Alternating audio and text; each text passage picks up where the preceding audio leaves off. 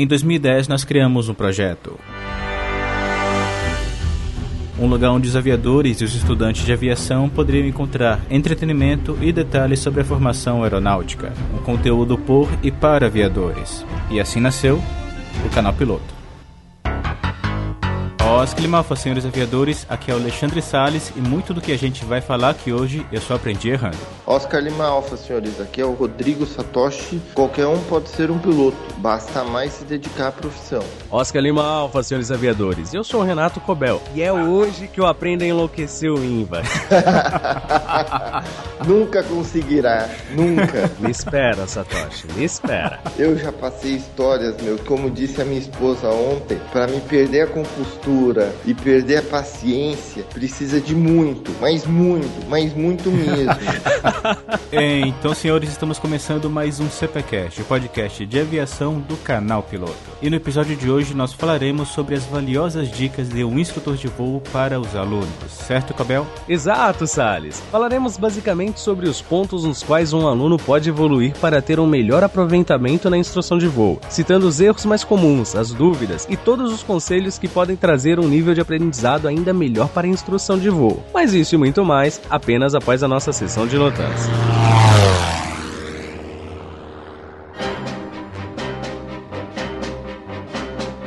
É, então, senhores, vamos para mais uma leitura de notanço do CPCast anterior. Então, acusem prontos para o Taxicópia. Ribeirinho acionado e pronto. Cobel acionado e pronto. Indo para o comunicado de nosso patrocinador, hoje iremos falar de mais um lançamento da marca Bianchi e que, como sempre, veio com o fator economia agregado. Dessa vez a Bianchi está lançando sua própria prancheta de voo, ou, Ribeirinho, por favor, você que tem CAL 5, kneeboard. em inglês. Esse acessório ele é indispensável para você organizar as cartas, fichas e anotações durante o voo. E também nesse caso, quando a Bianchi assume a produção de um produto, ele tende a ser mais barato que os demais, pelo fato da Bianchi eliminar um estágio da venda venda e comercializar direto da fábrica ao consumidor. Ou seja, sempre que a Bianchi lança um produto de fabricação própria, você ganha tanto em qualidade quanto em economia. A nova prancheta da Bianchi é produzida em metal escovado, tem suas informações totalmente em português e apresenta todos os esquemas coloridos, o que facilita em muito, principalmente na seção sobre as luzes e suas funções, o que é essencial em caso de perda de comunicação. E para finalizar, a prancheta também acompanha a tira elástica para você prender em sua perna durante o voo, além do clipe para fixar suas cartas na prancheta. Cobel Entendedores em entenderão. Cita aí o link que pode ser útil também durante essa compra. Ah, é aquele que todo mundo que tem agilidade já sabe, o canalpiloto.com.br barra Bianchi. Em seguida, confira os utilitários da Bianchi.com.br. E com agilidade.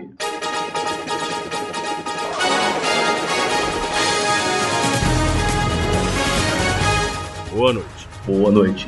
Dados divulgados no último release da AFA, a Academia Futebolística Aeronáutica, afirmam que torcedores que utilizam a camisa Polo Premium do canal piloto durante a Copa dão mais sorte às seleções de seus países. Segundo levantamentos efetuados durante as pesquisas, familiares do goleiro Júlio César utilizavam camisas do canal piloto durante a cobrança de pênaltis. Os familiares do jogador Hulk, mais preocupados com a aquisição de cuecas do seu número, deixaram de comprar na Bianchi com o cupom de desconto do canal piloto. No momento de clara falta de atividade, pode isso, Arnaldo? Luiz Ribeirinho e Renato Covel para o plantão da Copa Canal Piloto. Porque quando fala de comprar na Bianca, a regra é clara: perder o cupom de desconto não pode.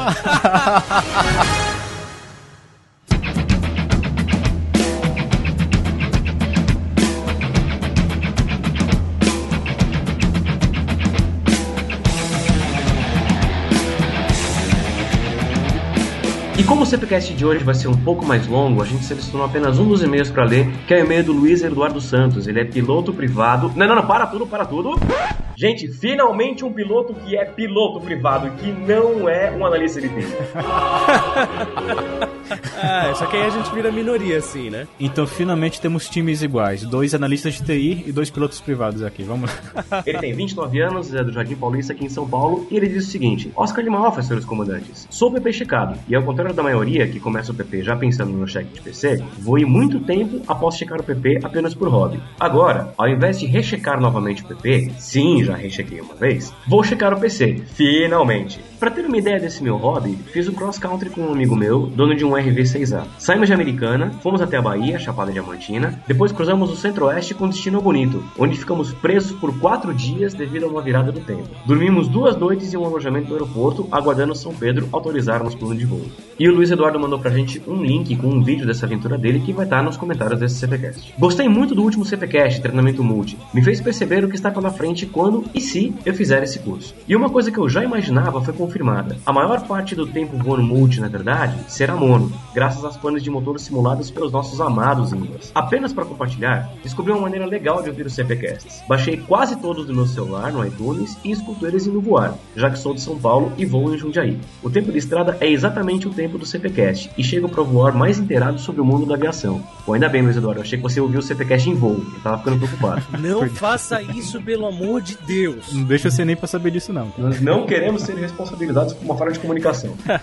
e para fechar, gostaria de dar uma sugestão construtiva. As vinhetas entre os blocos, em alguns episódios, acabam ficando muito repetitivas. Não foi o caso do último episódio, pois apesar de ser igual, era curtinha, mas em alguns anteriores acaba ficando bem repetitivo. E a sua sugestão tá anotada, Luiz Eduardo. Enfim, continue um ótimo trabalho em Celso Cavoque ou não. Abraço! Então, Luiz Eduardo, comentando essa parte das vinhetas, a gente no início, nos primeiros episódios que a gente produzia, a gente sempre colocava as vinhetas para de fato dividir cada bloco que a gente fazia ali da gravação. Só que em alguns deles, realmente, alguns blocos ficavam de fato menores do que o padrão. Aí, por esse motivo, a vinheta acabava sendo utilizada ali em um espaço menor de tempo. E justamente pra gente ter percebido isso que você também tá comentando aqui, agora a gente também tá dando um espaçamento maior, como foi o caso desse último episódio e também dos últimos episódios. Então, grato pela dica. Eu quero inclusive aproveitar a iniciativa aqui do nosso amigo Luiz Eduardo para convidar os demais ouvintes, pessoal, a dar o feedback quanto aos detalhes técnicos do CPcast. Que, por exemplo, a gente aqui faz toda a edição utilizando o volume que a gente seta para o nosso aparelho e também com os nossos headsets que a gente utiliza aqui nessa parte de edição. Mas vocês, por exemplo, quando vocês começam a escutar um CPcast, vocês têm que aumentar, diminuir o volume do aparelho de vocês, ou ele está ali mais ou menos no mesmo volume das outras mídias que vocês escutam. A parte de música de fundo, por exemplo, vocês acham que elas estão no volume aceitável, estão altas demais, baixas demais e etc. Então, por favor, nos próximos feedbacks que vocês forem enviar, seja via e-mail ou comentários, também deem essa opinião quanto aos fatores técnicos aqui do CPcast, porque como diz a frase clichê, a opinião de vocês é muito importante para nós.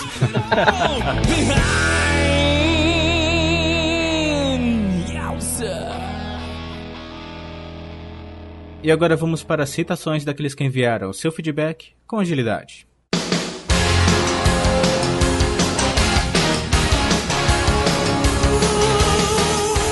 Então deixamos nossas continências ao Alexandre Costa, que disse imaginar o frio que dá no estômago na hora do voo de cheque, e deu uma sugestão de pauta bastante interessante pra gente. Ao sempre presente Carlos Janu. Ao Jefferson Costa, que disse que esse CPcast esclareceu tudo o que ele precisava saber sobre o treinamento multi. Ao Jorge Ferreira de Lima, que está começando o seu treinamento de PC e o CPcast 44 sanou várias das dúvidas sobre o treinamento multi e multi mais o IFR. Ao André Mattioli, que achou muito legal essa troca de experiência e que a promoção nos Estados Unidos é realmente bem mais complexa sem comparação, mas que achou também que o melhor desse CPcast foram as transições desse motorzinho acionando em estéreo.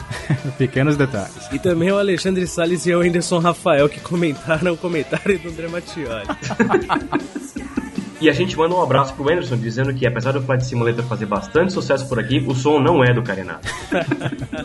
Ao Paulo Afonso Pereira, que adorou o título de Watchmen que o Salles deu. E a todos os outros que comentaram sobre o episódio nas divulgações e compartilhamentos do Twitter, Facebook e Google+. Valeu pessoal e continue compartilhando. E senhor Ribeirinho, se alguém quiser enviar o comentário sobre o episódio de hoje, qual é o e-mail do CPCast? É o cpcast.canalpiloto.com.br E senhor Cabel, se o pessoal quiser acompanhar a nossa dramática cobrança de pênaltis nas redes sociais, Chuta lá no arroba canal piloto! Caramba! Se for pra defender, defende no mais canal piloto lá do Google Plus. E vai pra galera comemorando no fb.com barra canal piloto. Principalmente se for o Júlio César! E se alguém quiser se padronizar no estilo do canal Piloto, onde ela pode encontrar as nossas camisetas, canecas e demais produtos. Basta ver os detalhes lá no canalpiloto.com.br barra produtos. E sempre lembrando mais uma vez novamente de novo que se você quiser baixar os episódios diretamente para o seu celular, o feed e tudo mais estarão aí na descrição deste post. E agora que já estamos cientes dos notans, o que temos agora? CPCast episódio 45, Conselhos de Inva.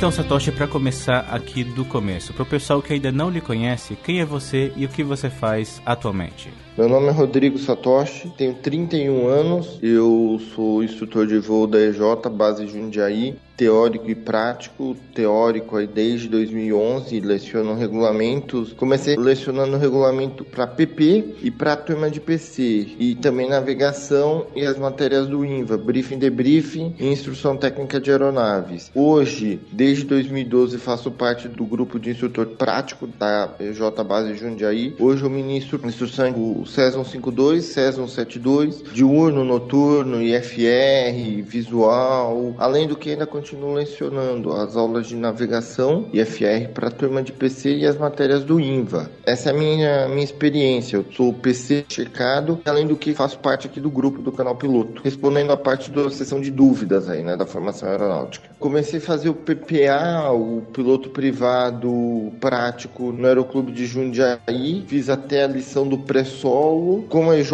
estava abrindo a base de Jundiaí, a questão dos preços eram muito parecidas, eu acabei indo para EJ.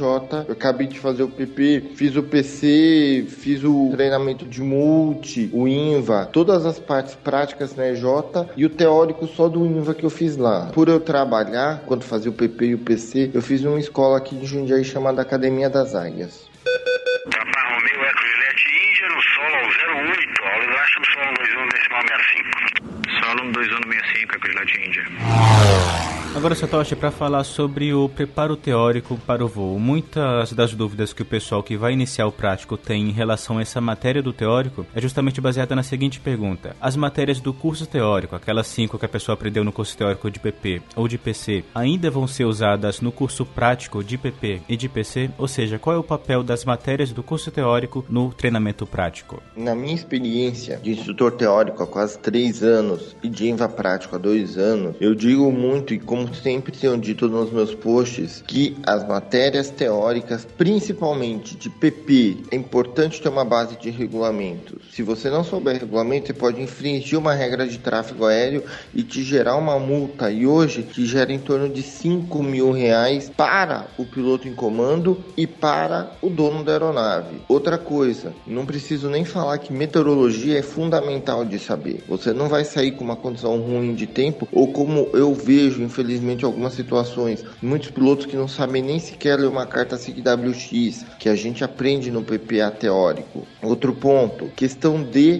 conhecimentos técnicos. Eu acho que para fazer uma inspeção, você tem que ter umas noções básicas da matéria de CT. Eu nunca foi meu ponto forte, mas tem que conhecer. A gente já falou teoria de voo. Bom, teoria de voo é o que dá sustentação ao avião para uma manobra de stall, uma manobra de curvas. Por que, que você, quando está fazendo uma curva, você perde altitude? Porque a sustentação vai diminuir, você tem que trazer o nariz. Se você não trouxer o nariz, você não vai conseguir manter a altitude. Por essas coisas que as matérias teóricas têm. Ah, Satoshi, você não falou de navegação. Porque em si a navegação do PP principalmente não vai cair tanto. Vai precisar saber a diferença de rumo verdadeiro para rumo magnético. E no meu ponto de vista, me perdoem os, os professores que ouvirem e acabarem ficando nervosos comigo, mas não é uma matéria que tem tanta necessidade lá ao contrário da banca da ANAC. Eu falo muito nisso com os alunos. O computador de voo para o PP e para o PC, se fosse há 50 anos atrás, no tempo das companhias aéreas, aí, Tapané, o pessoal usava. Hoje, computador de voo, durante o voo, não precisa. Você voa um G1000, dá VA, dá ground speed, dá tudo. Navegação. Me perdoem os professores de navegação IFR, eu sou um deles. Mas assim, essa navegação que a ANAC dá, está com os dias contados, como eu falo, em sala de aula. Porém, do que eu ensino, aquela navegação do Tito, que a gente ensina planejar, montar, o Tito faz um método um pouco diferente, eu faço mais parecido com o do Ferian. Daquilo ali tudo que a gente ensina, 30% vai se usar no máximo.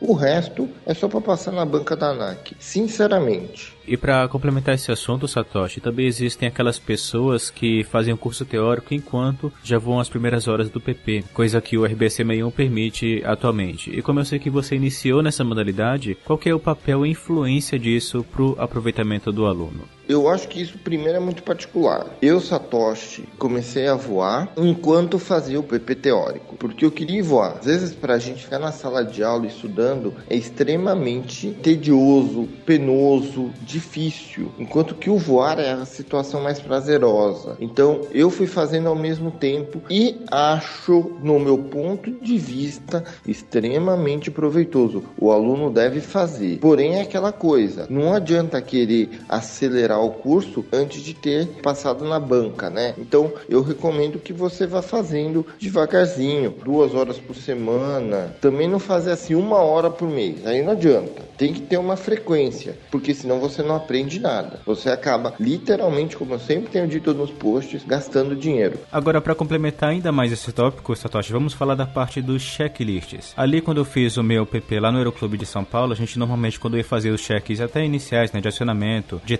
táxis, cheque de cabeceira e tudo mais, a gente fazia como é feito em 90% dos lugares dos aeroclubes aqui no Brasil, que é a pessoa aí de fato lendo ali o checklist, que é normalmente até em português, e executando as ações ali no painel da aeronave. Depois, quando fui para o Aeroclube de Bragança Paulista, também é feito do mesmo modo. Só que quando eu cheguei ali na EJ, eu tive esse choque inicial. Ali eles exigiam não apenas que a gente decorasse o checklist e falasse em voz alta antes mesmo de checar ele, mas também ele era em inglês, totalmente inglês e não em português. Então eu levei aí algumas aulas até me fixar nessa padronização. Então, para as pessoas que venham a ter esse choque ou na EJ ou até em outros lugares aqui do Brasil, vendo que isso é de fato raro atualmente, qual é a intenção da escola em implementar essa padronização? Eu hoje tenho o Jet Training, tenho acompanhado muita gente que foi para a Avianca, conheço muita gente que está na Azul. Então, o que, é que a companhia aérea pede? A Gol segue o padrão Boeing, que é do and read. Você faz as ações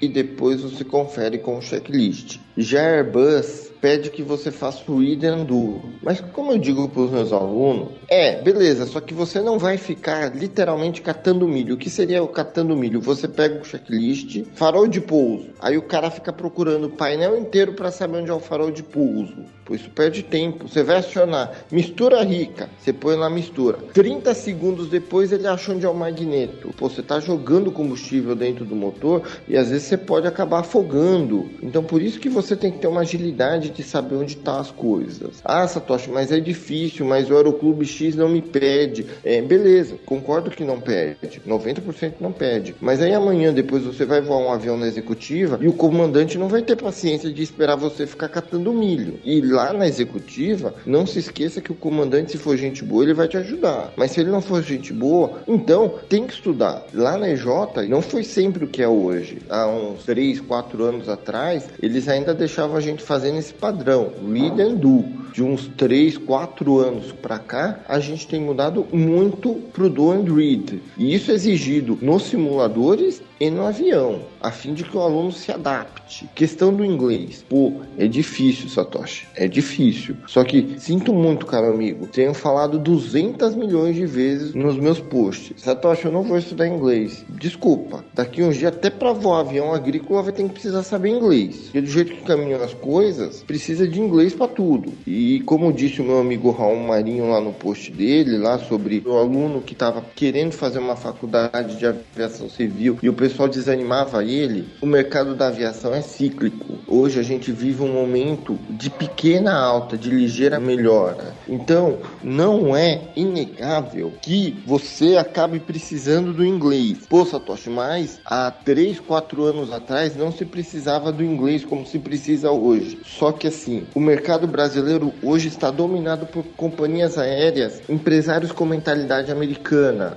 vide Azul, vide a Gol que está se alinhando com parceria forte com a Delta e a TAM que hoje quem é dona é a LAN Chile. Por tudo isso, a questão do inglês é muito fundamental. Não vou falar da Avianca, que a Avianca faz parte do grupo Synergy, que é o grupo colombiano. Então, caro aluno, estude desde já o inglês. Eu, na minha ingênua aqui ignorância, fiz o PP, fiz o PC e deixando o inglês. Aí agora as oportunidades começam a bater, aí nego tem carteira, tem hora de voo, mas não tem inglês. Aí o cara que tem menos hora de voo, mas tem as carteiras em inglês, ele passa na frente. Papa Romeu Eco Juliette Índia no solo 08, ao embaixo do solo 21 decimal 65. Solo 2165 Eco Juliette Índia. Agora, Satoshi, vamos falar um pouco sobre a parte do planejamento para o voo e também o briefing em si. Sobre dois dos principais tópicos que a gente vê nesse planejamento, a parte da consulta meteorológica e também os cálculos na parte ali de navegação, os estimados em si. Nesses dois tópicos, quais que são os erros mais comuns e que conselhos você tem para o aluno nesse caso? Vamos falar da consulta meteorológica. Olhar METAR e TAF do aeroporto de destino e de decolagem é muito tranquilo. Só que eu já vi por um erro aí do meteorologista, estava aqui em Jundiaí, tinha liberado um aluno solo de PC para uma navegação para Piracicaba e estava no TAF de Campinas, no TAF de Marte, todos os TAFs da Terminal São Paulo, exceto de Jundiaí, que a gente já teve rajada. Dito e feito, eu falei para o aluno, olha, tome cuidado que provavelmente tenha rajada. Agora, se você só olhasse o metade de Jundiaí e o TAF de Jundiaí, não tinha nada. Eu falei, muito engraçado. Se Campinas der rajada, lógico que Jundiaí também vai dar rajada. Então você tem que olhar o metade da localidade, de um grupo ali de 3, 4, 5 locais que você vai. O TAF, a mesma coisa. O pessoal, os aeroclubes costumam ter grupos. Eu falo que lá na EJ, se você entrar lá, consulta de mensagens, aí você aperta lá e escreve grupo EJ4, você tem um metade de toda a terminal São Paulo agrupado, da região de Bauru, Araraquara, Academia, Marília, tudo agrupado ali. É mais fácil de você ver isso daí. Pessoal, SIGWX foi feito para olhar e SIGWX é previsão, não é observação. Então você vê lá no cantinho lá 0006 1218, ali ela vale 3 horas antes e 3 horas depois. E uma coisa, você não sabe, mas saber ler metal e TAF cai lá na seleção da Dona Azul. O cara lá, o comandante Ferreira Pinto, vai perguntar: o que é que é isso? O que é que é aquilo? Ah, Satoshi, mas eu não vou querer entrar na Azul. Mas só que se você não souber, você tá fora de qualquer empresa. Na questão, estamos falando aí da previsão, da meteorologia. O India Loft Prog, dá uma olhada para ver se o vento tá de proa, se o vento tá de cauda. Porque esse vento vai influenciar diretamente na tua navegação. Voar numa empresa como a gente voa na EJ, o INVA tem que estar tá constantemente ligado no tempo que ele vai gastar. Quanto tempo eu vou gastar para chegar? E será que vai dar tempo de eu chegar aqui na volta? Porque eu tenho que estar em Jundiaí às 9, porque esse avião vai decolar às 9h40. Então tem que estar ali vendo. Eu sei que muito IN vai falar, ah, vai lá mais ou menos, vai lá mais ou menos. Imagina a situação, puxando aqui o exemplo do nosso amigo Salles. Nosso amigo Salles mora em Cubatão. Ele vai fazer um voo lá e vai levar a namorada, a família dele lá para EJ. Então eles vão sair para chegar na EJ às 3 horas da tarde. Que hora você sai daí de Cubatão? 4 horas antes. Seu Salles saiu 11 horas da manhã de Cubatão com a sua família rumo ao EJ. Aí, devido ao INVA que não fez a programação certa, o avião do seu Salles pousou em Jundiaí às 4 e meia. Não dá mais para decolar. Ou pousou às 5. O voo do Salles era às 4. Acabou. E o que é que eu faço com o Salles? Por isso que planejamento, por isso que principalmente carta de vento é fundamental. Às vezes você toma um vento aí, eu já tive no Cezinho 52 voando com vento de 20 nós de proa. Não, Satoshi, mas depois ele vira cauda, beleza. E se ele foi cauda na ida e na volta foi de proa? Aí vai atrasar de qualquer jeito. Então tem que olhar. Questão de cálculo de navegação. Aluno, navegação estimada foi feita para ser feita é para usar. Tem muito aluno que leva lá a navegação estimada por INVA no briefing, mostra para ele no briefing, no voo ele guarda, no voo ele põe lá na prancheta e não usa. Aí eu falo, meu amigo, para que, que você não usa isso daí? Se isso daí é o crocheque para você saber se você está na rota certa, calcular TOD, toque é fundamental. Quantas vezes você não escuta a academia falar assim, chame no ideal de descida. O ideal de descida é quantas milhas é ali no TOD ali no ponto que você vai iniciar a tua descida. Então você precisa ter calculado. Outra coisa, saber a elevação da pista é fundamental. Pô, se a minha pista lá tem uma elevação de 2 mil pés, eu tenho que chegar na final a 500 pés de altura. Não importa se for aerobueiro ou se for um 320. Então, pô, anota lá no teu planejamento quanto que é os 500 pés para você saber se você não está alto ou está baixo na final. AIS Web. Aí, você verificou o Notan, aluno? Verifiquei. Aí você pergunta para ele, o que, que é essa sigla aqui? Não sei. Só apertar lá em abreviatura. Se aquela sigla for, vai, o aeroporto está fechado, que é o CLSD, e você não viu, e você pousar lá, ou tocar e arremeter lá, amigão, é cinco pau de multa, no mínimo. Abastecimento. Fui contando que o abastecimento lá em Bauru tinha. Tá lá no Notan que não tem. E aí, o que é que você faz? O Cesninha tem 4 horas e meia. Se você voou 4 horas, com meia hora não chega em Itápolis. Ah, chega, Satoshi. É, outro dia eu fui pra lá, acho que demorou 40 minutos a perna. E aí, vai cair a 10 metros e vai ter CNIP vai perder CMA. Essas coisas, essas ferramentas que a gente tem no século 21 são para serem usadas. Todo mundo hoje tem internet. Todo mundo tem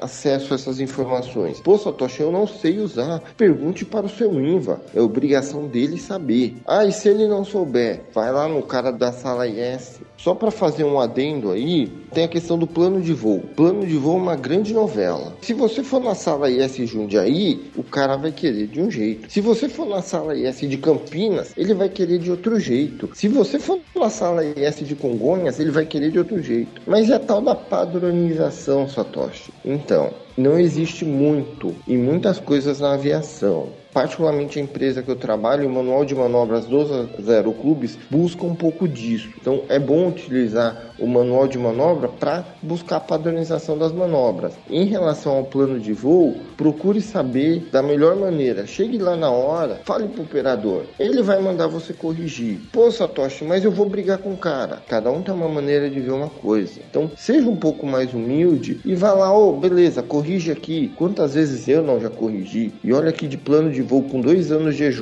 Jundiaí, fazendo plano IFR visual, eu tenho alguns modelos guardados, vira e mexe eu sou surpreendido com alguma informação nova. E aí, eu vou discutir? Vai lá, faz lá, você tá aprendendo. Eu acho que a partir do momento que a gente achar que a gente sabe tudo, a gente só tá fadado a morrer. Então, vá, ouça, faça o plano de voo, pergunte. E até é importante falar disso, da questão da meteorologia, em Guarulhos, no aeroporto de Guarulhos Internacional, é lá que é feito os metais, os TAFs, para toda a terminal São Paulo, exceto São José dos Campos, que é feito pelo Rio. Você tem alguma dúvida? Lá tem um previsor 24 horas por dia, 7 dias por semana para te atender. Liga lá, pergunta pro cara. Só que antes de ligar lá, dá uma olhada no TAF, no Metai, na SIGWX, porque aí você já chega com mais ferramenta para perguntar pro previsor. Isso é pra, até para você não perder viagem e ter um bom planejamento meteorológico, que eu acho fundamental. Só para encerrar tudo isso, questão de Notan,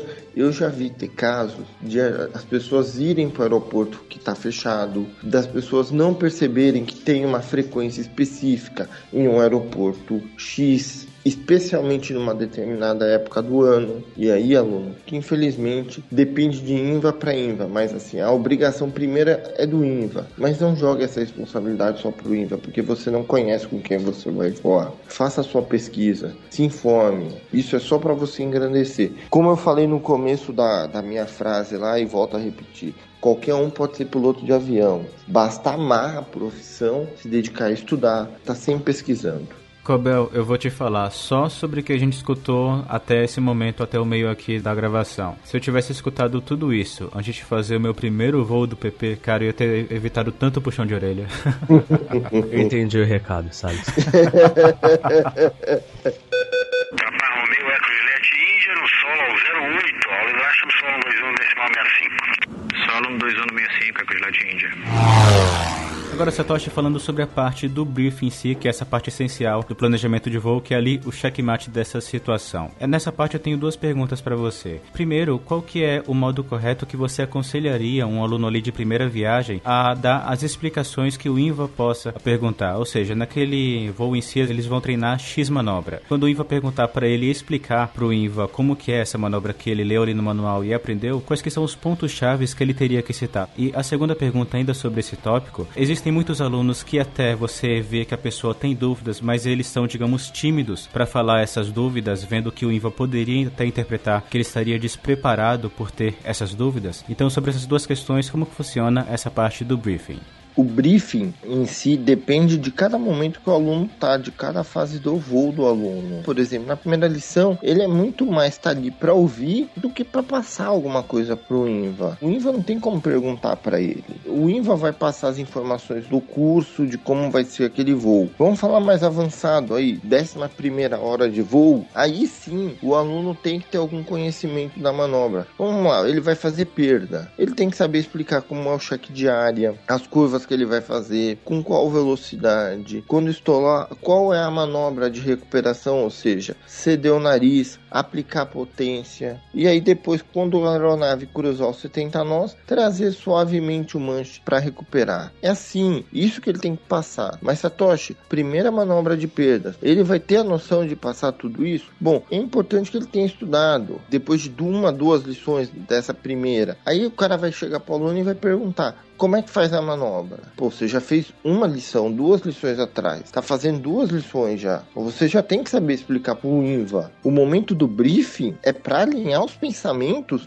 e para alinhar o que você vai fazer. Só para jogar esse conceito de briefing é a história do briefing de decolagem. Briefing de decolagem nada mais é do que combinar o que você vai fazer. Você vai rodar a aeronave com 60 nós, subir com 70. Então, aluno, não é para puxar o avião com 55, nem não é mandar para o aluno rodar com 65 trazendo esse briefing mais para frente, uma navegação visual, o que é que você vai combinar? Vai dar uma olhada no planejamento do aluno, vai perguntar da consulta, e aí a gente volta no tópico anterior. O cara vai perguntar o Notan, e a grande pergunta que eu vejo o aluno fazer: tá tudo tranquilo. Aí você abre lá o Notan, vê um monte de coisa. Mas o que, que é isso? Não sei. Essa é a hora que o INVA vai checar se realmente o aluno fez as consultas, se tem combustível, como tá a meteorologia. Um briefing mais avançado de IFR, BR, dar uma olhada na carta, repassar como vai entrar, repassar as velocidades. E aí, quanto mais avançado no treinamento, maior a necessidade de ter estudado e estar tá inteirado sobre o assunto do que ele vai fazer. Você está começando a voar agora, poxa, dá uma lida no manual de manobras, dá uma estudada principalmente no checklist, dá uma estudada nas cartas. É importante tudo isso. Dúvida. Eu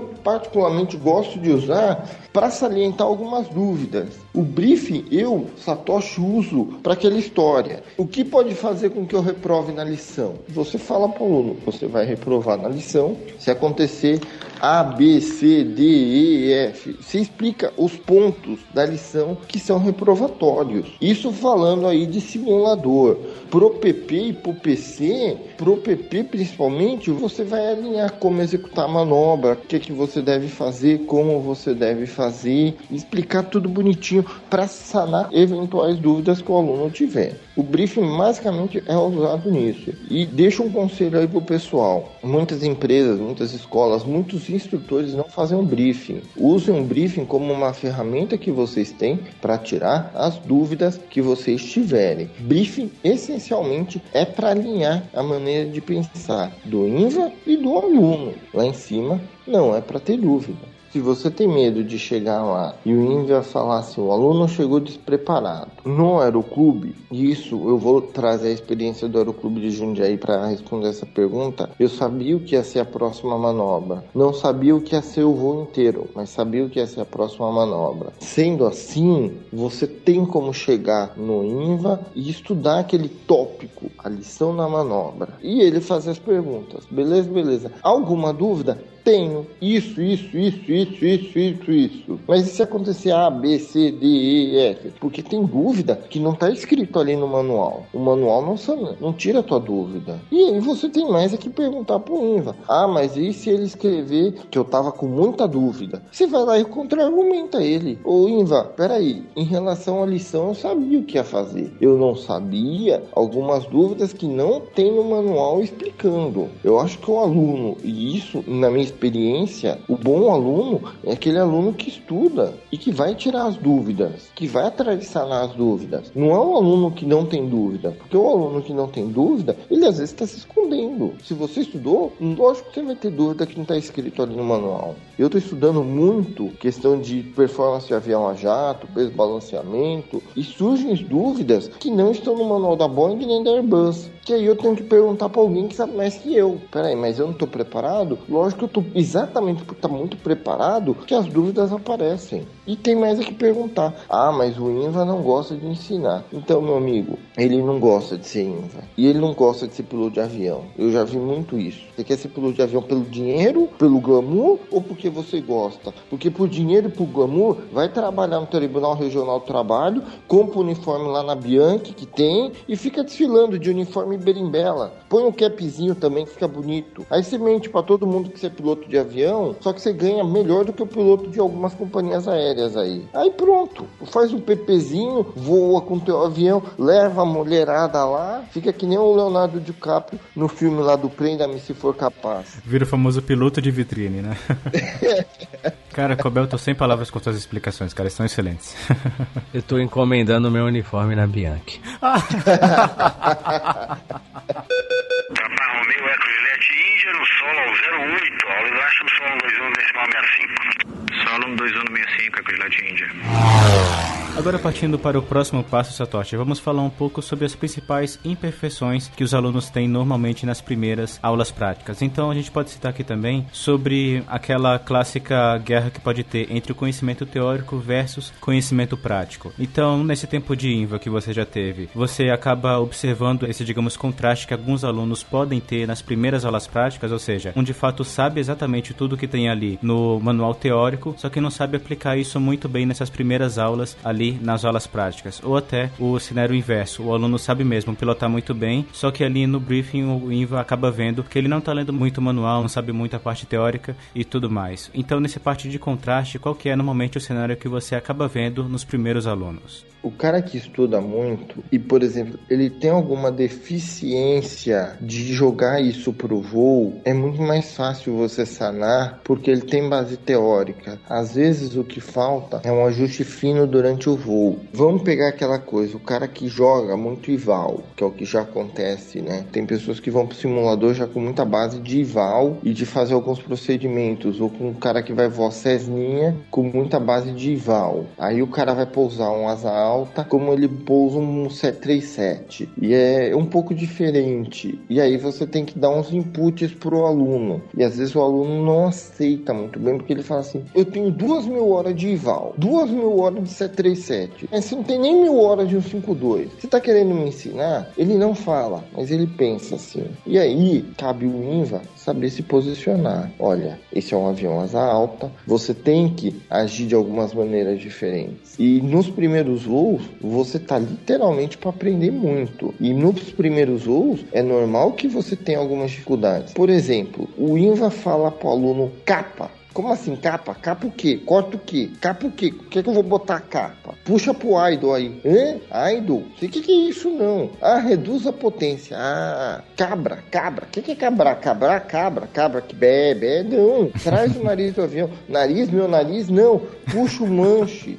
São termos que o aluno não sabe e que nas primeiras horas de voo é novidade. Atitude, pô, manter atitude, pô, legal. Solta a mão do mancho, ó. Usa o compensador. Ele demora para compreender a questão da atitude. E é normal, Salles. Ninguém nasceu sabendo. É normal que nos primeiros pousos ele vai ter um pouco de dificuldade. O que muito me incomoda é o cara chegar na sexta hora de voo e não saber nem o que, que ele tá fazendo lá. Aí eu pergunto, meu, você já passou seis horas aqui, você não sabe o que você tá fazendo? Ou vamos estudar. Ou faz o checklist aí. Isso, eu não lembro. Na aula passada eu te expliquei isso daqui, né, meu? Fiz junto com você. Falei que você tinha que estudar. No briefing, Salles, ele pode inventar uma historinha lá e, e se o briefing do INVA for muito superficial, ele engana o INVA. Mas no voo você pega tudo e dá para ver o que o cara teve. Para te trazer aí o cara que já vem com conhecimento grande no IFR, principalmente, de ser o piloto de IVAL já. É importante às vezes o aluno ter humildade, que é um equipamento diferente. Que às vezes você voa no 737, no 320, você tem um FMC, um FMG, um FMGS lá, que é o do Airbus, e aí você consegue inserir muita coisa. O que num Cezinha analógico que você vai treinar em FR, Não tem, mas pô, lá tem os flight patterns que você tem os flaps que você vai dando, redução de potência, trem de pouso baixo e essas coisas você já vai trazer, que são coisas produtivas. Em contraponto, tem alguns vícios. E aí, aluno, você tem que entender que você é aluno. E o aluno tem que ter humildade de querer aprender, como o INVA tem que ter humildade de ensinar para o aluno. Então, dúvida no começo? Normal ter. Que atire a primeira pedra o cara que nunca bateu, nunca ralou o carro, nunca passou com o carro na guia, ela comeu a guia quando estava começando a dirigir. Tá? É normal. O importante é querer evoluir. O importante é querer estudar. Agora, me usando novamente aqui como exemplo para o tópico que a gente vai citar, Satoshi. Eu, como já citei aqui, eu fiz lá o meu PP no Aeroclube de São Paulo, pilotando o Cherokee nesse caso e algumas vezes o Tupi. Depois fui para Bragança fazer alguns poucos voos também no Cherokee. E depois fui para EJ, no qual eles utilizavam e utilizam atualmente também o Cessna 152. Ou seja, vindo de dois aeroclubes diferentes e também nos dois, no qual pilotei outra aeronave também com padronizações diferentes, eu também vi com, entre aspas, vícios daqueles dois aeroclubes e das duas aeronaves aeronaves. Então, quando o INVA pega um aluno que, assim, veio de outro aeroclube também de outra aeronave, tem que colocar ele na padronização daquela escola e daquela nova aeronave. Quais são os desafios nesse caso? Quando você voa um asa baixa para voar um asa alta, particularmente não muda tanto. Eu saí de um 5.2 e fui pro Tupi, e do Tupi fui para um 5.2 de novo. No Aeroclube voei o Paulistinha e do Paulistinha para um 5.2. Em termos de padronização, eu vou te dizer que um asa baixa, por exemplo, você tá voando lá o Cherokee e foi voar um 5.2, não muda tanto do Paulistinha, do convencional pro triciclo. A grande mudança primeiro se determina em função da atitude de pouso. O convencional geralmente se traz todo o nariz e aguarda para ele tocar de três pontos, enquanto um triciclo a gente traz levemente o nariz só para ele tocar com o trem principal. Segundo ponto, a aeronave convencional você trabalha muito mais o pedal do que a aeronave triciclo. O aluno que vem de uma aeronave convencional para uma aeronave triciclo, nas primeiras lições ele vai demorar um pouco. Digo isso, primeira, uma, duas, três lições no máximo. O resto já fica tudo igual. Padronização que muda. A grande maioria das escolas decolam 5.2 com flap 10. A gente decola um 5.2 com flap up, flap 0. Muda alguma coisa? A velocidade um pouco, mas nada muito. A manobra, manobra muda o nome, então não tem grandes mudanças, até porque não dá para se criar, fazer um negócio muito diferente numa escola e em outra. O que talvez aí, Salles, como você disse lá no tópico anterior, o que mude muito pro aluno é a questão de checklist, né? Ver um checklist com landing light, landing gear, é, leading vertical stabilizer, horizontal stabilizer, spinner, propeller, esse tipo de coisa, concordo que assuste. E assusta toda vez o IN vai chegar lá, faz o briefing de decolagem aí. E o que mais assusta o aluno, acredite você ou não, Salles, não é o avião, é se ele vem de um aeródromo não controlado para um aeródromo controlado. Se ele vem voar aqui na Terminal São Paulo e ele está voando, por exemplo, lá em Itápolis. Muito aluno de lá não gosta de vir voar aqui por causa da grande quantidade de tráfego aéreo que tem, da necessidade de estar sempre coordenando na frequência dos corredores, de chamar a torre, de chamar o solo, de ter muito avião no circuito. Tô lá na Pedra do Vento, sou o número 3. Poxa, um jato que tá na final. Poxa, eu não tô visual com ele. E aí, falo pra torre ou não falo que eu tô visual? Pô, se eu falar pra torre que eu não tô visual, será que eu não sou manicaca? Será que eu não sou braço curto? Não, você tá ali, como eu já disse, para aprender. Quem não cometeu nenhum erro, que atire a primeira pedra. Agora, para fechar essa parte das dicas sobre a instrução em si, Satoshi, além desses fatos que você já citou nos tópicos anteriores, quais são os outros erros mais comuns que você pode citar aqui já para o pessoal que vai iniciar a instrução prática já focar em se preparar para eles? Depende de manobra para manobra, depende de lição para lição. Eu acho que o erro primordial é aquele do cara não querer estudar é aquele do cara não gostar do que ele tá fazendo, que ele tá fazendo buscando alguma outra coisa. Essa é uma profissão que tem que se dedicar, tem que ler, que tem que estudar o checklist, que tem que estar tá sempre estudando. Esse eu acho que é o erro. Eu acho que é importante chegar cedo no aeroclube ou na escola de aviação, chegar lá com uma hora antes, chegar o mais cedo possível, vai fazer uma navegação. Se quiser, liga pro instrutor, fala por onde você vai, conversa com ele. Pô, primeiro voo, chega mais cedo, tenta procurar o INVA. O meu meu amigo disse que era assim, assim, assim. Às vezes seu amigo tá falando um monte de baboseira. Vá direto na fonte, na pessoa confiável. Vá direto no instrutor lá perguntar. No seu ground, alguns aeroclubes que nem J faz o ground lá do avião, chegar para quem está dando o ground, fala o que é que eu tenho que fazer pro primeiro voo. Pense no primeiro voo. Do primeiro voo ao término da lição, pergunte pro INVA o que é que eu tenho que fazer pro próximo voo. Vamos voo a voo, passo a passo. Não adianta eu falar, pô, então lá na avaliação X você tem que pensar isso. Não. Vamos pensar primeiro no primeiro voo, depois lição a lição, continuamente, até para saber o que você tem que estar tá estudando. Papa Romeu Eco Juliette Índia no solo ao 08, Oliver Ashton solo 21 decimal 65.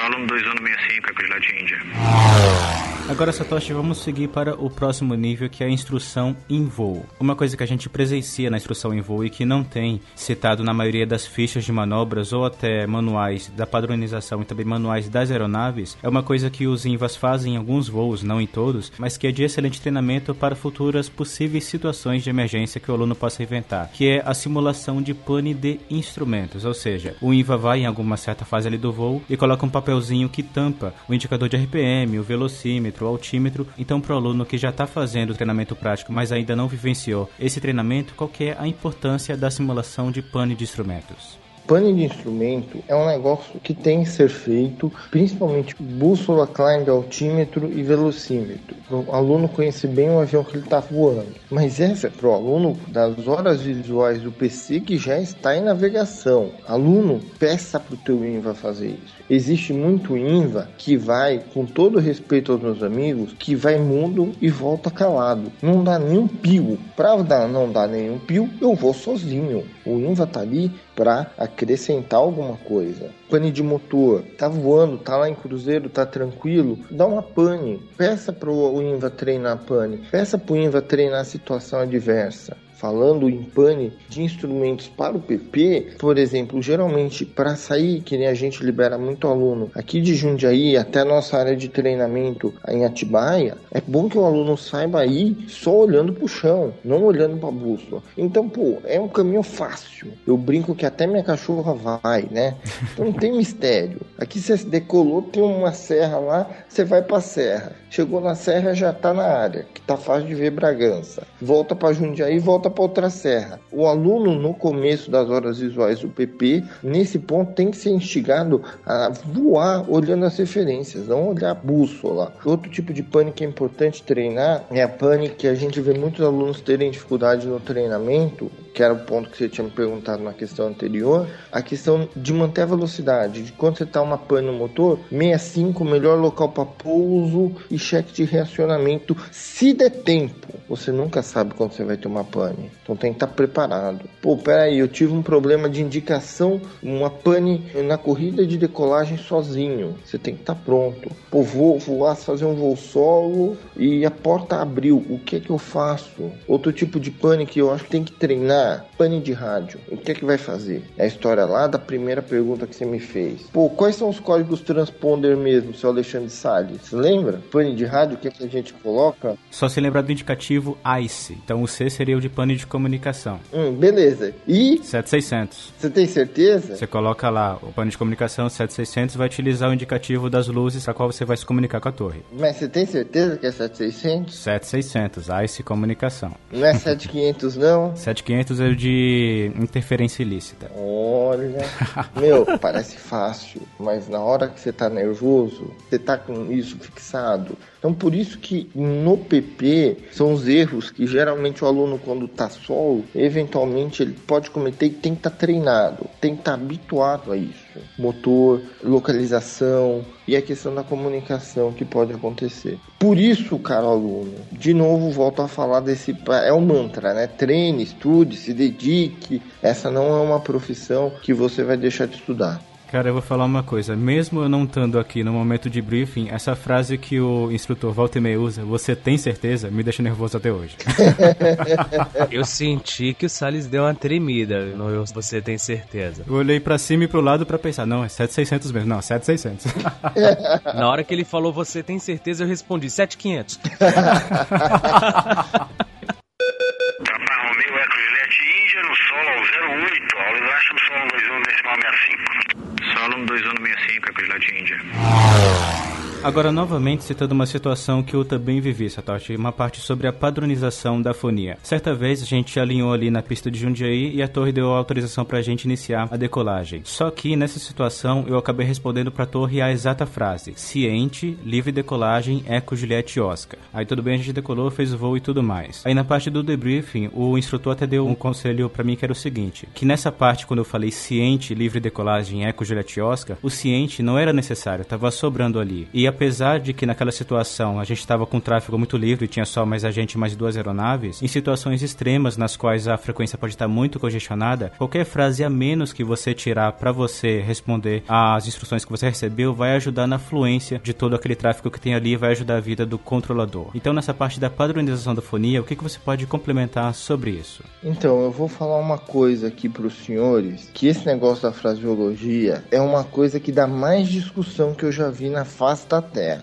Livre de colagem, beleza. Uma palavra vai mudar tanto assim um tráfego aéreo? Para evitar esse fim de discussão, conforme consta na ICA, aqui na parte de fraseologia, lá tá muito claro que devemos cotejar as autorizações ou instruções. E isso leva a muita dupla interpretação. Pô, mas o INVA disse que não era para falar ciente. Depende tudo do bom humor do INVA e da cabeça louca dele. É cabeça louca mesmo. Porque tem INVA que acha que tem que ser de um jeito e tem INVA que acha que tem que ser de outro. Que ele fala aqui, ó, autorizações entrar na pista, pousar, decolar, cruzar a pista, regressar pela pista em uso, condicionais, níveis de voo, altitude. Então, ciente livre decolagem, ciente livre pouso. Uma coisa que eu não gosto de ver, e isso me incomoda, porque quando eu era aluno, sofria muito com isso. A questão do reportará, chamará, falará, cantará, namorará, beijará. Tem aluno que fala, ciente chamará na perna do vento. Meu,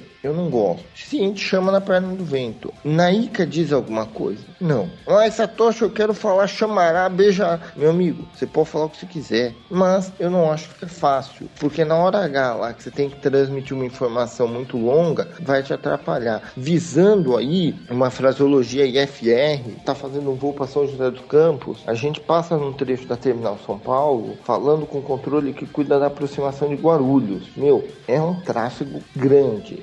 Ciente chamará na vertical de tal posição. Se você falar isso, falou muito. Ciente chama na vertical de tal posição. Ponto. É como cruzar aqui a TZ de Marte. Você chama Marte ali na vertical de Perus, Torre Marte, Papa Romeu, Eco Serra Juliette. Eco Serra Juliette chama um Través Abril. Ele não deu nem tempo de você falar que você estava em Perus, porque ele já sabia que você estava em Perus e já mandou você chamar. Torre Marte, Eco Serra Juliette, Través Abril. Ciente, reporte na final, reporte cruzando o sul da torre. Ciente, reporta cruzando o sul da torre. Tá autorizado o pouso. Autorizado o pouso. Para fins do aluno que já tem uma familiarização com a fraseologia, toma cuidado com isso. Para o aluno que não voa em área controlada, eu dou uma sugestão para ele. O que, que ele quer fazer da vida? Satoshi, eu quero voar avião agrícola. Eu nem rádio vou ter. Beleza. Não, Satoshi, eu quero ir para Gol, para Tampa, Azul, para Avianca. Quero voar no Emirates, meu amigo. Então, trate de voar em área controlada. Terminal academia, vem aqui para São Paulo.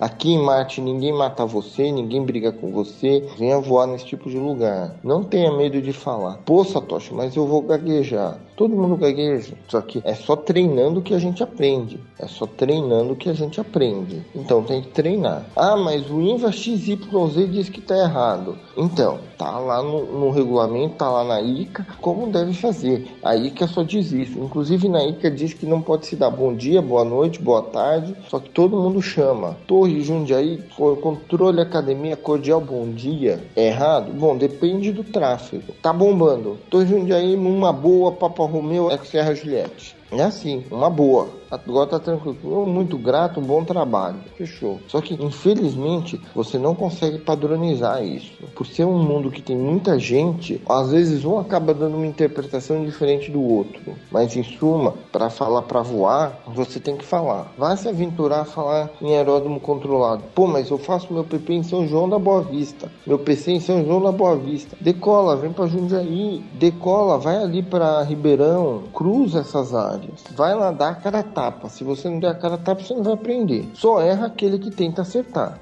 Agora, para fechar essa parte sobre dicas na instrução de voo, Satoshi, vamos falar um pouquinho sobre o comportamento do aluno ao receber uma correção do INVA ali em voo. Assim, a gente sabe que dependendo do erro do aluno, a correção vai ser de um jeito ou de outro. Afinal, se o aluno, na primeira aula, por exemplo, comete um erro que é muito comum, recebe a correção e não comete mais aquele erro, aí tudo ok. Só que se o aluno tá, por exemplo, já tem ali 30 horas de voo do PP, comete um erro muito comum, que mesmo alertado ali no início do voo, ele vai e comete aquele erro 5, 10 vezes no mesmo voo, aí sim sim, possivelmente a correção vai ser um pouco mais enérgica já para a própria segurança de voo dele. Então, dessa parte da sua própria experiência e também experiência que você pode ter visto com seus colegas, como que os alunos normalmente se comportam nesses diferentes cenários e também que conselho você pode dar para eles sobre isso? Em primeiro lugar, o INVA tem que ter paciência e saber que o aluno está aprendendo. Ele pode cometer algum erro depois da primeira, segunda vez? A primeira, segunda vez, ele vai ter ali um input verbal. Se ele estudar, se ele estiver estudando, obedecendo as instruções que o INVA está fazendo, então eu costumo dizer, dar um note para o aluno que ele tem que estudar em casa. Se o aluno viu aquilo que ele errou, fez um voo mental, uma reflexão que ele errou, e vai para casa, vai estudar, vai tentar alinhar aquilo lá que ele errou, ele não comete mais. Ah, mas Satoshi, mesmo assim ele ainda cometeu uma lição mais para frente. Dependendo daquela lição mais para frente, foi uma avaliação. E aí é reprovação.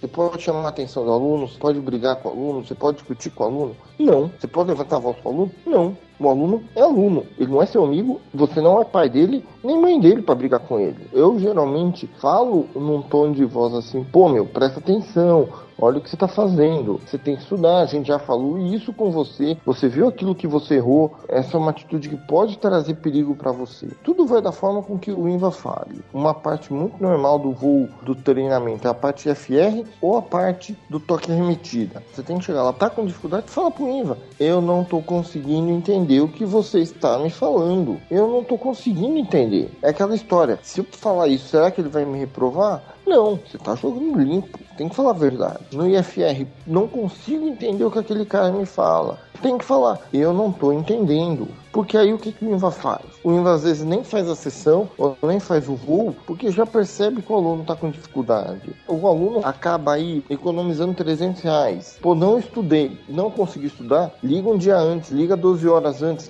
dá um jeito de cancelar essa sessão. Eu tive na EJ alguns alunos que tiveram muita dificuldade, que achavam que não iam se tornar piloto de avião. Eles tiveram dificuldade na parte do treinamento IFR e eu falei para eles olha, você vai conseguir sanar. Só que assim, eu não vou fazer milagre. E você precisa se ajudar, você precisa estudar, você precisa se dedicar. Ah, mas Satoshi, eu não sei se eu vou conseguir. Vai sim.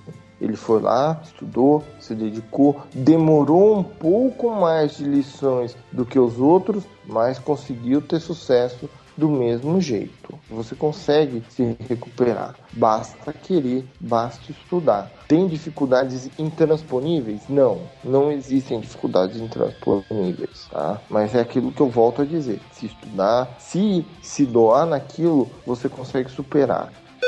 Papa Romeu Eco Juliette Índia no solo 08, Oliver Ashton solo 21 decimal 65.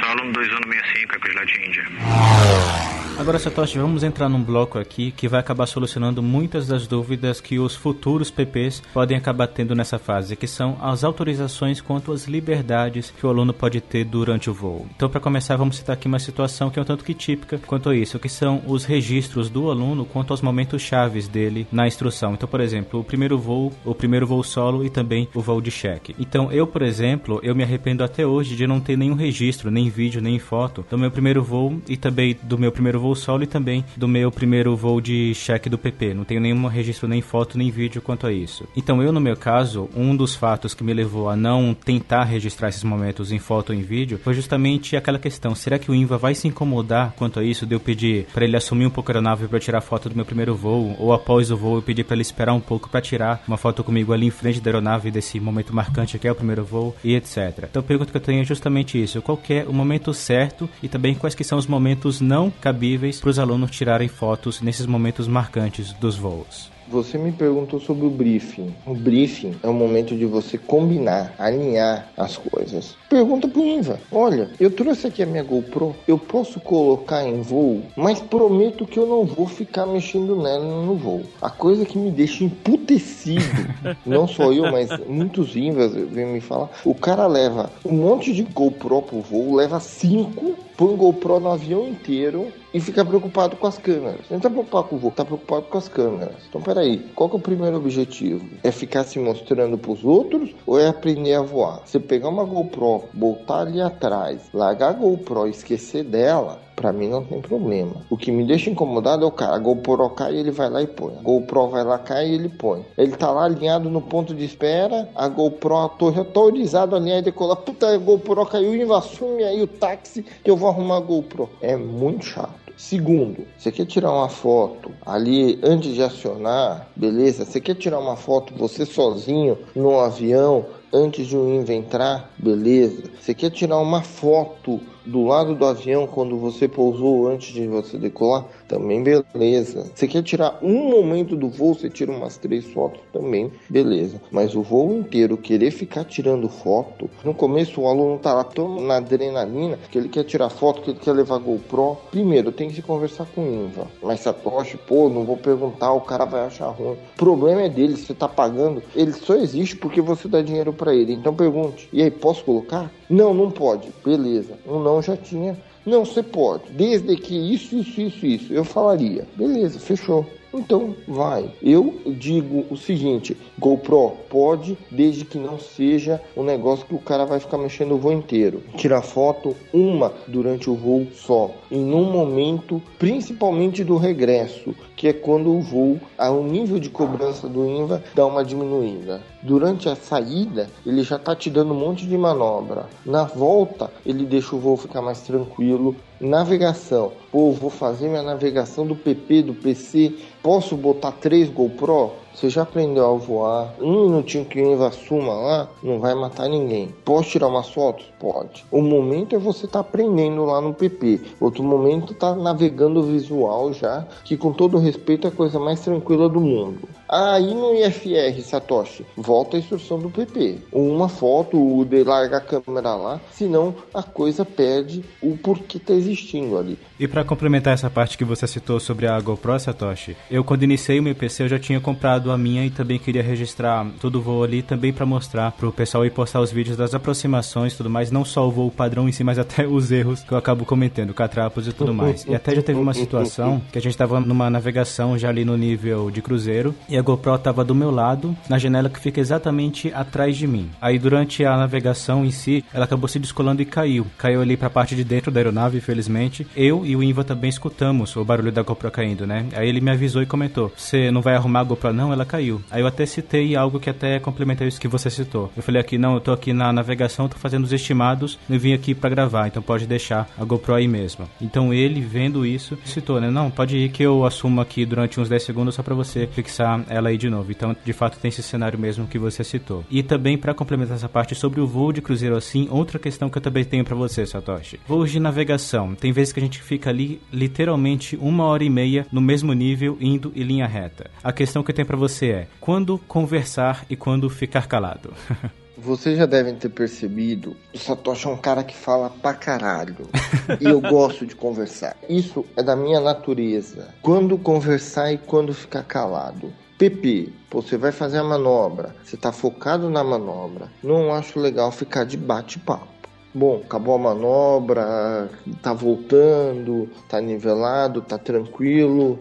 Pode conversar? Pode. E aí o INVA geralmente vai perguntar, pô, e aí? Então, o INVA é mais fechado, o aluno pode perguntar, pô, e aí, como é que eu fui no meu voo? O que é que você achou do meu voo? Boa pergunta essa, Salles. Porque quando você tá voltando, o INVA já tem na cabeça dele o que ele vai colocar na ficha. E é hora de trocar uma ideia ali, já de ir vendo a evolução, o que é que ele pode melhorar, o que é que foi bom, o que é que foi ruim, porque você, aluno, sabe o que você errou. Pô, vamos conversando no táxi. No táxi também dá um para conversar, mas no começo não. Agora, pô, meu caso é diferente, eu sou PC, tudo, tô fazendo as navegações visuais, é tranquilo. Então tá olhando, tá sabendo onde tá, tá bem localizado, dá pra ir batendo papo. Não, tô tenso, tô procurando. A cabine já fica mais quieta. IFR, mesma coisa tá em cruzeiro, tá tranquilo. No IFR você tá fazendo alguma coisa. Na volta, que você tá mais tranquilo, que a parte mais pesada em si já acabou, o voo tá em cruzeiro, dá para conversar. O que me incomoda muito é ali, na curta final o cara quer bater papo. Decolando, o cara quer bater papo. Fazendo o procedimento, o cara quer bater papo. Fazendo a manobra, o cara quer bater. Meu, essa hora não dá para conversar. E assim, é, lembre, aluno, que o INVA não é teu amigo, tá? Então não fique triste se ele te der, às vezes, não responder, não quiser conversar. Porque a conversa varia de pessoa para pessoa eu vou falar pra caralho. Nessa parte da conversa em voo, quando eu iniciei os meus voos do PP, naturalmente, como você falou, ali nos primeiros voos o INVA acaba não conversando até para não distrair muito o aluno quanto a esse novo universo que ele tá vendo, né? Tanto que o primeiro INVA que foi conversar comigo durante o voo ali também na parte do PP, eu até fiquei imaginando, não, ele tá conversando comigo aqui para me distrair para ver se eu não vou perder velocidade, eu não vou cair nessa não. E o Salles, que a gente conhece aqui, canal piloto, falante, tudo, você vai ver ele por aí, ele é um cara quieto, calado. Fui fazer o voo com ele, pouco falava. Aí no través de tu, a temperatura aumentando, aumentando, eu falei, vamos ver até onde esse cara vai. Aí eu perguntei, o que é que você acha, Salles? Você com a sua experiência, não conhecia canal piloto, sabia que ele é. Vamos ver o que, que ele fala. Aí ele falou muito pouco, foi muito sucinto. É um cara muito sucinto, um pouco diferente desse Salles falante que a gente conhece aqui. É que até hoje me baseio naquela frase que a gente sempre vê nos painéis ali dos ônibus. Fale com o INVA apenas o indispensável. Romeo Eco Juliette Índia no solo ao 08, ao Lilacho no solo 21 decimal 65. Solo 2165 Eco Juliette Índia. Agora, Satoshi, citando outra situação que eu também vi na minha vivência ali do meu piloto privado, lá no Aeroclube de São Paulo. Lá naquela época eu tinha um amigo que estava fazendo PP e ele já tinha uns 45 anos mais ou menos, ou seja, ele já tinha um capital mais elevado. E devido a isso, ele decidiu fazer todos os voos dele do PP e do PC totalmente ali no Tupi, que como a gente sabe é uma aeronave com quatro lugares. Aí ele até estava comentando comigo na época que ele iria perguntar para o INVA dele que iria nos voos, levando em conta que tem quatro lugares, quando seria permitido e também cabível levar alguém com ele, seja por exemplo um filho dele ou até outro aluno que também estivesse fazendo curso de piloto privado ali no aeroclube. Então nesse caso, quando que é permitido e também cabível tanto no PC quanto nos voos de PP? Então isso varia de escola para escola, isso é uma regra muito particular de cada empresa. Vamos falar da empresa que eu trabalho. O aluno pode levar acompanhante em voo de instrução? Não, não pode. Por quê? Eu acredito que não seja a regra da ANAC, mas assim, política da empresa não deixa. Você quer levar? Você tem que ter concluído o treinamento para estar tá podendo levar um aluno, podendo levar alguém no voo. Eu, Satoshi, na minha opinião, não sou muito partidário disso, porque a questão da GoPro é a questão de você ter alguém ali que às vezes você está mais preocupado com o teu passageiro do que com o teu voo. Isso não acaba sendo legal. Então eu acho que tem que levar num voo fora que você não está fazendo instrução, porque aí você se preocupa com a pessoa que está atrás, bate um papo com ela. É um voo mais tranquilo. Essa é a minha opinião. Em contrapartida, algumas escolas autorizam. E para quem que eu vou ver isso? Procure, vá lá na direção, na secretaria do Aeroclube, chame lá o INVA, converse com ele, pergunte para ele se pode. Então, Satoshi, com tudo que você citou aqui até o momento, a gente sabe que todo esse seu conhecimento até renderia um outro episódio, não focado para o aluno como esse, mas sim focado para o INVA. Mas eu creio que é cabível a gente também separar um bloco também focando no instrutor em si. Eu tenho uma situação interessante para citar quanto a isso. Ali no início dos meus voos do PP, eu voei com um instrutor que, para meus padrões da época, era muito exigente. Então, desde aquela época até o final do meu PP, falava para mim mesmo: eu nunca mais vou encontrar um instrutor tão exigente quanto aquele. Então, eu completei meu PP PP, de fato nunca encontrei nenhum outro instrutor mais exigente. Fui ali para Bragança com o mesmo pensamento, também não encontrei nenhum instrutor mais exigente do que aquele. Comecei os meus voos na IJ, fiz ali alguns voos e também não encontrei nenhum instrutor mais exigente do que aquele. Só que até aquele momento eu tinha aquela associação que um INVA exigente tinha necessariamente que ser um INVA enérgico, um INVA que foque ali em ensinar o aluno, não necessariamente se incomodando se o aluno vai se sentir incomodado ou desconfortável com aquelas palavras um tanto que enérgicas que ele possa utilizar. Até aquele momento eu tinha essa mentalidade, um INVA exigente tem que ser um INVA enérgico. E um INVA, por exemplo, entre aspas, um INVA gente boa, um INVA amigão, de fato não pode ser um INVA exigente. Só que hoje eu digo que o INVA mais exigente com o qual eu voei é um tal de Rodrigo Satoshi.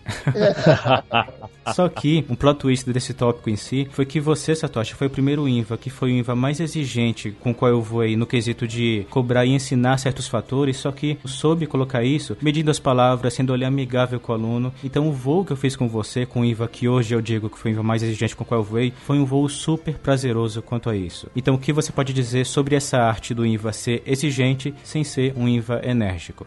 Bom, em primeiro lugar, eu particularmente não escondo, nunca escondi isso de ninguém. Eu fico extremamente lisonjeado, isso é um baita prazer ouvir isso, que e é uma coisa que eu tento muito ser, né? É, você não é a primeira pessoa que me diz isso. Eu uso constantemente isso, que eu sou um cara muito chato, muito exigente, exijo muitas coisas. Só que assim, você primeiro tem que ser exigente com a educação. Você já errou, eu já errei, já tive muita dificuldade. Só que você não pode deixar passar certas coisas. Por exemplo, se a subida é com 2.400 RPM e o cara tá subindo com 2.500 ou 2.300, tem que falar potência, aumenta a potência, dá um input pro aluno. Você tá descendo com o motor cheio, motor com 2.300, reduz a potência. Você tem que saber o que você vai cobrar do aluno ali na lição, olhar pro aluno e cobrar, e cobrar com educação, cobrar com sutileza. Não esquecer que você já foi aluno. Só que o aluno às vezes não gosta de ser cobrado. O aluno enxerga como cara legal aquele cara que não cobra. Eu demorei um pouco para solar e lembro que um dos voos que eu tava fazendo e eu sabia que não tava legal. E o Inva que eu vou era muito chato também, muito parecido comigo. Aí ele falou assim: um Inva X falou: olha, fulano de tal vai solar agora. Tá autorizado, Torre? Tá. E eu tava no avião atrás desse, era o número 2 na aproximação. Falei: por que, que ele vai solar se eu não vou? Aí ele perguntou para mim: Satoshi, você acha que você tá no mesmo nível dele? Eu falei, eu acho que ele tá no nível abaixo que o meu. Ou então, você não está no mesmo nível que ele. Ele está no nível abaixo, ele deveria continuar fazendo. Mas na avaliação do INVA, que às vezes é amigão, deixa ele ir, ele vai acabar solando. E aí você fica às vezes se perguntando, por que eu não? Porque cada um tem uma maneira. E tem INVA que está mais interessado em ganhar hora de voo do que ensinar. E às vezes é melhor você estar tá com aquele INVA que é chato pra caralho, mas o cara está interessado em ensinar. Porque essa é a profissão dele. Só que existe o seu chato com educação e um chato que dá berro na cabine, né? Acho que tem que ser chato, tem que ser exigente, cobrar, mas com educação, com respeito. E o aluno tem que entender que se a gente está cobrando ali, é para o aluno crescer, para o aluno ir para frente, para o aluno evoluir. E eu já ouvi muito pessoal que está na companhia aérea que lá nas companhias aí tem instrutores que tá lá mais para berrar e tem outros vindas que estão ali para ajudar, estão ali para ensinar, que estão ali para cobrar, mas estão ali para ensinar. E a função primordial do INVA é ensinar.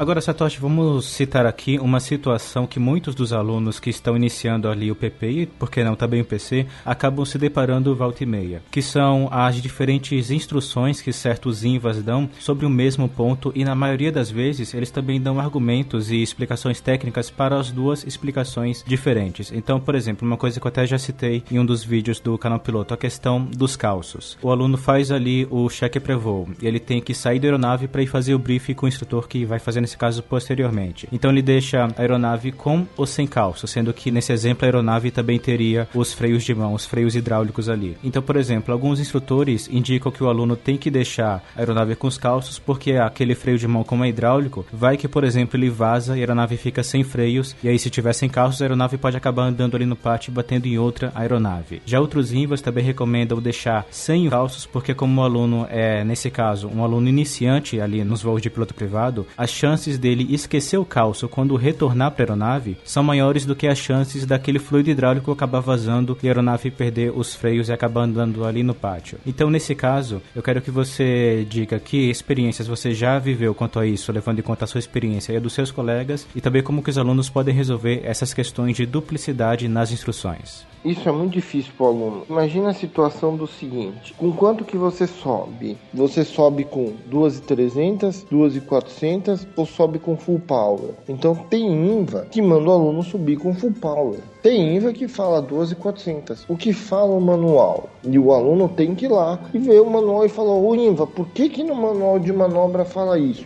Que o manual de manobra é que vai te nortear a lição. E isso daí é importante. Questões como como você vai fazer a rampa, como você vai fazer o flare. Tem pessoas e pessoas para dizerem, mas assim, a melhor maneira, olha lá no manual. Tudo bem que para fazer o arredondamento é aquela velha tática, olha para o final da pista, sente a aeronave afundando, quando a aeronave estiver afundando, traz o nariz e aguarda o toque. Isso não está escrito no manual. Mas como fazer uma coordenação, como fazer um cap, como fazer um stall ou perdas, recuperação, siga o que está lá. O INVA, a gente fala nos treinos treinamentos que o INVA tem que obedecer o que tá lá, tem que ser fiel ao que tá lá, não é o que tá na cabeça dele. Agora, Satoshi, vamos falar sobre o fator de confiança no aluno, que é uma coisa muito importante a gente citar aqui. Então, a primeira coisa que eu quero citar é algo que é um tanto que polêmico para certos aeroclubes, que é uma frase que muitos pilotos já formados acabam falando quanto à importância do voo solo, nesse caso totalmente solo, do aluno fazer ali durante a instrução. E como a gente sabe, por X fatores, alguns aeroclubes no Brasil acabam não permitindo que o aluno faça o voo solo. Alguns deles permitem apenas aquele voo solo das 20 horas, outros não permitem nem esse e aquele voo solo que a pessoa faria na parte da navegação acaba fazendo o famoso voo solo assistido, que é quando o instrutor vai com o aluno, mas ele, entre aspas, finge que não está ali. Ele assumiria apenas se o aluno fizesse algum erro muito grave e tal. Então a frase que muitas pessoas falam sobre isso, que é um tanto que polêmica, é aquela clássica. É um tanto que contraditório o aeroclube não confiar no aluno que ele mesmo está formando. Então nessa parte, o que você pode dizer sobre essa importância do voo solo do aluno ali na instrução de piloto privado?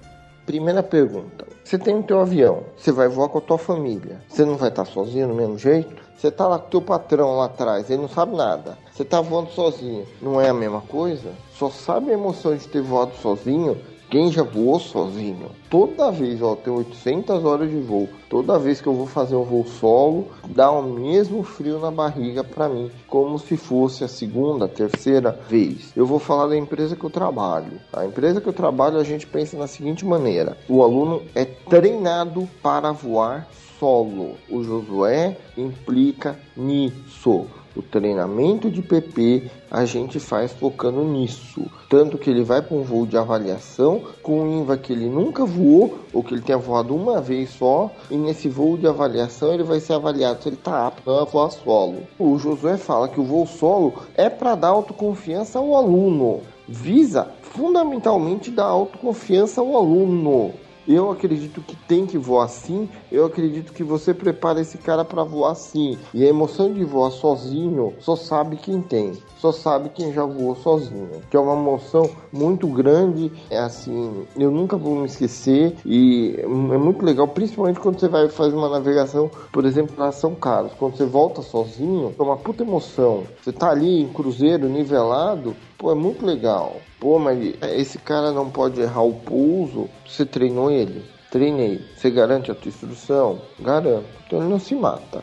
Ah, mas aí o seguro, etc, etc. Por que que fulano de tal não faz? Vá perguntar para fulano de tal. Por que que não sei o que não faz? Vá perguntar. E por que que vocês fazem? Porque a gente treina o cara para isso. E se ele não tiver bom nas lições de avaliação para voar sozinho, ele não vai voar sozinho. Trabalho lá, visto a camisa daquela empresa, a gente trabalha focando no cara a estar tá voando solo e sem medo do que vai acontecer. E Satoshi, como você citou, na EJ o aluno tem ali a possibilidade de fazer os voos solos dele. Então, quando eu iniciei ali a parte do PC, que tem as 70 horas visuais ali no início, surgiu essa oportunidade de fazer as horas solo sempre que o aluno pudesse solicitar ela para o INVA. Só que eu acabava ficando naquele questionamento quando essa possibilidade de fato surgiu. Por um lado, o voo solo traria essa confiança para mim se eu fizesse esses voos solo aqui que é possível. Mas por outro lado, se eu fosse para esse voo que poderia ser um voo solo, só que com INVA, INVA, obviamente ganharia mais dicas e mais conselhos do INVA, que é um piloto mais experiente do que eu. Então, dos dois lados ali, eu acabaria ganhando, se fosse solo ou se fosse com INVA. Então, no final das contas, eu acabava apenas fazendo os voos solo quando o INVA citava essa oportunidade ali no briefing. Então, ele via ali os voos que eu fiz recentemente, viu que eu já fui para X lugares ali nos últimos dois voos e fala: Então, Salles, quer fazer esse voo de hoje solo? E eu respondia sempre: Ah, se possível, eu quero sim. Eu acabava indo sempre que eles ofereciam. Só que, como já citado, eu não, digamos, solicitava isso para os INVAs. Então, alguns voos que eu de fato fui com INVA, pode ser que eu até poderia ter ido solo, mas eu não solicitei nessa parte. Então, é uma pergunta que eu até sempre queria perguntar para um INVA ali na parte do, briefing, só que eu sempre acabo esquecendo. Então, vou perguntar aqui para você. Nessa parte das 70 horas visuais, quantas horas dessas você recomenda que um aluno faça de voo solo nessa parte do PC?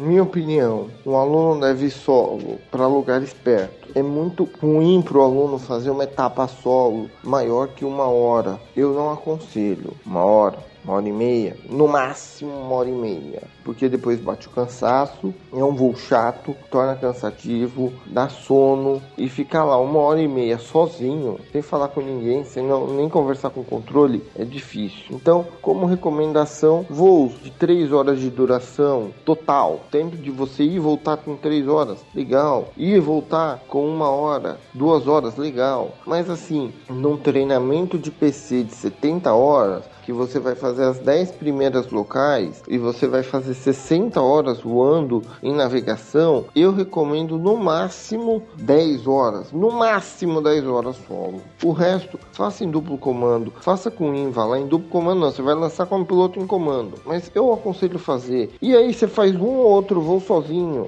Bragança, por exemplo, aqui de Jundiaí, Sorocaba, Piracicaba e São Carlos, tá ótimo. O resto faz duplo, porque por exemplo, imagina você fazer um voo sozinho de Jundiaí para Itápolis. Quatro horas de duração, duas horas e meia, duas horas uma perna, mais duas horas, duas horas e meia outra perna. Pô, é cansativo para caramba, meu. Então vai com alguém do lado, você vai aprender, vai mais legal, é um voo melhor. Que fique bem claro, aqui é a minha opinião. É a opinião do Satoshi, não é a opinião de J, não é a opinião de Aeroclube X, nada. É a opinião do Satoshi, muito particular.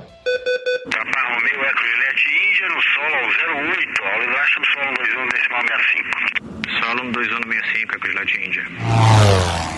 Como falei no começo, eu acabo respondendo os e-mails. Queria muito agradecer pelo e-mail. Poxa, eu tenho material aí para publicar pelo menos pelos próximos 3, 4 meses. Às vezes demora para sair a resposta, mas eu acabo publicando a resposta de todo mundo. Se você mandar um e-mail, dê uma olhada, coloque lá no Google, dúvida canal piloto, a dúvida que você está procurando, provavelmente já tenha. Eu tenho uma média aí de uns 90 e-mails que infelizmente eu não vou responder porque a dúvida já está lá e foi publicada bem antes da, do envio do e-mail. Então peço desculpa para quem eu ainda não mandei e-mail e já faz muito tempo que eu não vou mandar. Só para vocês terem uma noção, todos os e-mails até 31 de dezembro do ano passado de 2013 já foram todos respondidos porque eu só não trabalho para o canal piloto. Eu sou INVA DJ prático e teórico, eu sou casado, eu não fico 24 horas. Então por isso que a gente vai respondendo durante o que dá aí, tá bom, Salis? Queria te agradecer por essa oportunidade, queria te agradecer por estar aqui falando umas asneiras aqui de Satoshi. Espero que o pessoal goste e volto a falar. Espero estar aqui para falar do IFR, para falar de trocentos milhões de coisas e espero estar aqui um dia para contar um pouquinho da minha história, do sonho realizado de um copiloto aí de alguma empresa aí, quem sabe no futuro bem próximo. Papa Romeo Eco Juliette Índia no solo 08, ao Elástico solo 21 decimal 65. Solo 2165 Eco Juliette Índia. Agora, Satoshi, vamos para a dica final em si, só que agora eu quero fazer até uma explicação diferente nessa parte. Pela internet, como hoje em dia a gente tem muito mais alunos do que INVAs é, na atividade em si, a gente acaba vendo muito sobre o que é o INVA perfeito. Que a gente sabe que é aquele cara que tem que ser didático, tem que ter paciência, tem que gostar do que está fazendo e tudo mais. Só que agora jogando essa pergunta para você, que é um INVA. O que, na sua opinião, lembrando de tudo que a gente já citou aqui até o momento, o que seria considerado um aluno perfeito? Logo no começo, o Eliabe me mandou uma pergunta: o que seria uma instrução perfeita? O que, que o aluno deveria fazer para ser um bom aluno? Eu acho que um bom aluno é aquele cara que estuda, que estuda muito, que sabe da manobra, que está sempre muito empenhado, que está sempre estudando. O aluno vai cometer erro, normal, mas o aluno que demonstra uma vontade muito grande de aprender e que está ali estudando, esse é um aluno bom. É um aluno que se dedica, que gosta do que faz e que se dedica. Esse é um aluno bom. Tem alunos que são em uma facilidade muito grande, mas o pitch sobe muito. E quando o pitch sobe, meu amigo, ele vai estolar. Porque quanto maior o ângulo de ataque, chega um momento que nem um motor a full power não vai deixar de estolar. Então eu acho que isso é uma coisa ruim para o aluno quando ele tem um pitch muito elevado. Ele tem que ter humildade. Humildade que tem que estudar, humildade que sempre tem que estar se dedicando. É o aluno que pergunta, é o aluno que gosta de estar interessado em aprender. Eu, para mim, aquele aluno que eu gosto é o aluno que eu tô ali, cumprimento. Tu, quando vou pro voo, vou pra sessão de simulador com ele, você vê que o cara estudou. Esse cara me deixa feliz.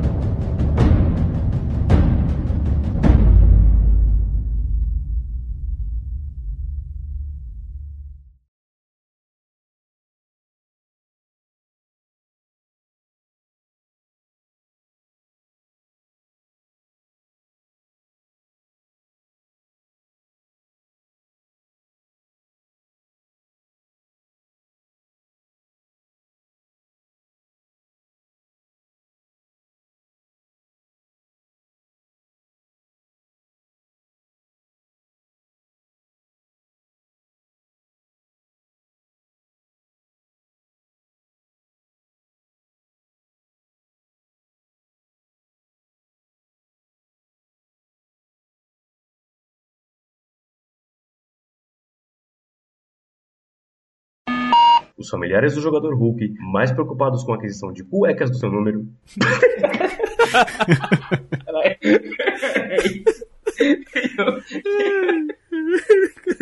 Nem eu consegui manter a seriedade agora. Vai, vamos de novo um pouco, vai. Os familiares do jogador Hulk, mais. o cara não consegue. Pera, pera, calma lá. A gente vai conseguir isso ao Jorge Ferreira de Lima, que está começando meu treinamento, seu treinamento. É seu treinamento. Ah, finalmente eu vou poder falar uma coisa que eu sempre estava querendo falar há tempos. Quem raios escreveu esse roteiro, hein? Sem revisão, sem nada. Pô, assim não dá, hein? É por isso, cara, ele escutou isso tantas vezes que ele passou essa parte para mim, só para poder se vingar, velho. Foi o meu plano desde o início. Não acredito nisso. Caramba, velho. Tá bom então, a partir não. de agora você faz a decupagem. Passe três noites acordado. E vocês estão só me dando trabalho, viu? é que o Kabel que faz a edição bruta, Satoshi. Mas é pra ir arrumando, né? Exato. Dá, Do dá. mesmo jeito que eu passo aqui, às vezes, os meus dias de folga no outro computador, escrevendo um monte de pergunta. Quando o nego fala, Satoshi, espera aí, eu vou lá digitar as perguntas do meu, você também tem que trabalhar, bichão. Somos um grupo. Espera aí, pessoal. Fica quieta. Fica quieta. Pronto, senão vai ficar peraí, feio. Peraí, peraí, peraí, Satoshi. Eu vou ter que colocar isso no ar depois, velho. Não posso ficar sozinho. Não, vai ferrar. Você escutou ela rangendo, fazendo Escutei. barulho? É a Usama Júnior. Os meus fazem isso sempre, cara. O meu microfone tá mutado por causa disso, inclusive. tô aqui com um papel na minha frente, de vez em quando eu fico dando uma olhada nele para ver se eu não tô saindo do foco. Se você sair, cara, eu vou começar a gritar aqui que nem um louco. Duvido que você faz isso com alguém, Cobel. Eu faço. Não desafio, Cobel. Eu faço, cara. Porque aqui tá bravo, no litoral. Tá, aqui também, ó. Tô olhando os metais aqui. Ixi, vixe! Aí deu rajar. A, a, nossa senhora, 42 nós. Caramba, Katrina Feelings tá aqui. Nunca vi isso. Né? A base de Santos não existe mais, então. E só até para complementar isso que você falou, Satoshi, é todos, sem nenhuma exceção, todos aqui que mantêm o canal piloto, toda a equipe, todos também trabalham em uma segunda função. A gente mantém o canal piloto praticamente como um hobby pra gente, hobby esse que de fato consome muito do nosso tempo livre, mas que cara, é algo que a gente de fato gosta de fazer e que por isso, mesmo a gente tendo pouco tempo, a gente se preocupa em manter uma frequência e também toda a qualidade que a gente mantém aqui hoje. Então, Satoshi, você não tá sozinho nesse barco. Com certeza. Sério, ó, acho que foi 10 e meia, duas horas e meia aí, mais umas meia hora aí de a gente batendo papo, duas horas só de material aí, bichão. Cobel tá aí pra isso. O Cobel que se dane aí. Tem que trabalhar.